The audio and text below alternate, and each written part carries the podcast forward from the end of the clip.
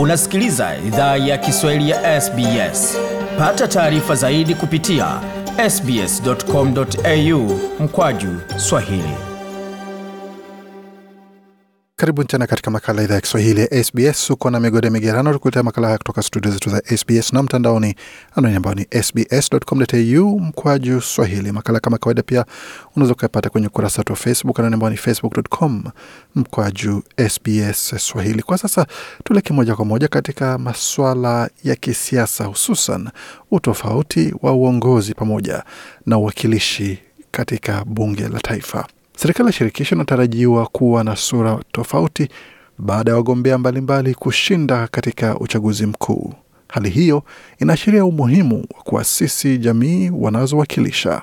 Mbunge huru mpya Daily alizungumza katika runinga ya jamii wa Vietnam kwa ajili ya kuzungumza moja kwa moja na watu ambao walisaidia kumpa ushindi katika eneo bunge la faula ambalo liko katika eneo la kusini mashariki mwa Sydney. Ni eneo bunge lenye watu wengi wa asili ya Vietnam na liliwahi kuwa ngome ya chama cha Leba kabla ya Bili kumshinda mgombea wa chama cha Leba Christina Kineli. Bili amesema kwamba anakisi utofauti wa tamaduni ya eneo bunge atakalowakilisha na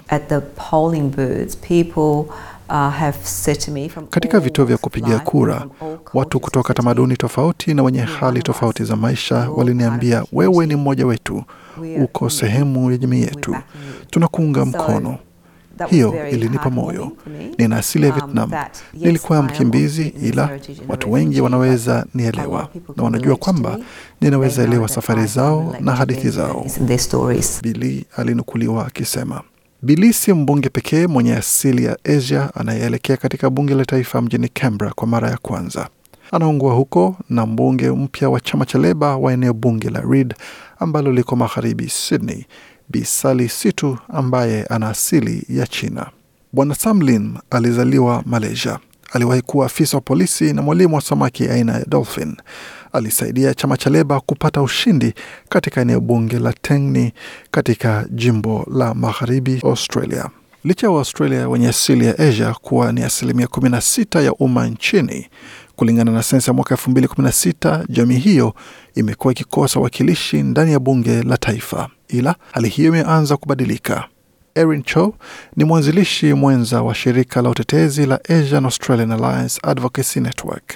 Amesema mabadiliko bungeni ni mwanzo tu na The good news, first of all, um, is that there is a doubling. taarifa nzuri kwanza ni kwamba kuna ongezeko ya idadi ya Waaustralia wenye asili ya Asia watakaoingia bungeni tangu mwaka now. And that is 2019 what we call hadi sasa, na hiyo ndiyo tunaita maendeleo, ila haistahili zingatiwa kama kilele wala haistahili zingatiwa kama tumefanikisha um, hilo. Inastahili zingatiwa tu kama mwanzo wa mengi yatakayokuja. Mbunge mteule Daili amesema kwamba anatumai ushindi wake utawahamasisha watu wengine kutoka tamaduni tofauti kuingia katika siasa. A lot of people of diverse backgrounds are very hesitant to step into those leadership roles.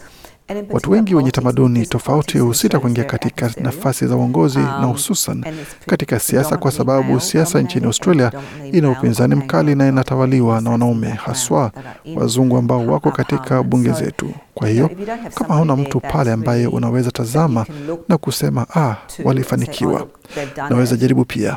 Kama hauna hilo, iwe ni mtu mwenye ulemavu au mtu mwenye rangi um, tofauti. Kama hauna hilo, kuna uwezekano mdogo kuwa watu watakuwa na nia ya kuwania nafasi hizo.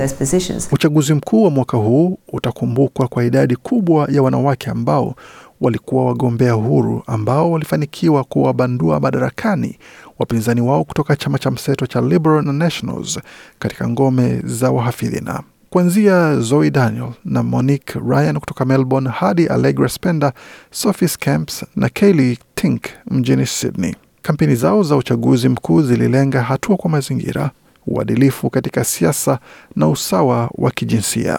Kylie Tink ambaye alimshinda Trent Zimmerman, mbunge wa chama cha Liberal katika eneo bunge la North Sydney, amesema anaenda Canberra kufanya kazi na I'm very clear. The people of North Sydney are sending me to Canberra to get fast Niko wazi, watu wa North Sydney wananituma Canberra kupata hatua ya haraka kwa mazingira, kuunga kuanzishwa kwa tume ya uadilifu na kuleta kiwango kikubwa cha uadilifu katika siasa za kitaifa, kutazama jinsi uchumi wetu and unavyoandaliwa ili tuwe na mtazamo wa usoni na tuna mpango ambao una usawa kwa kila mtu pamoja na kukabiliana na masuala ya msingi ya ukosefu wa usawa nchini mwetu, kama ni ukosefu wa usawa wa kijinsia, masuala ya Waaustralia wa kwanza au jinsi tunavyowahudumia waomba hifadhi.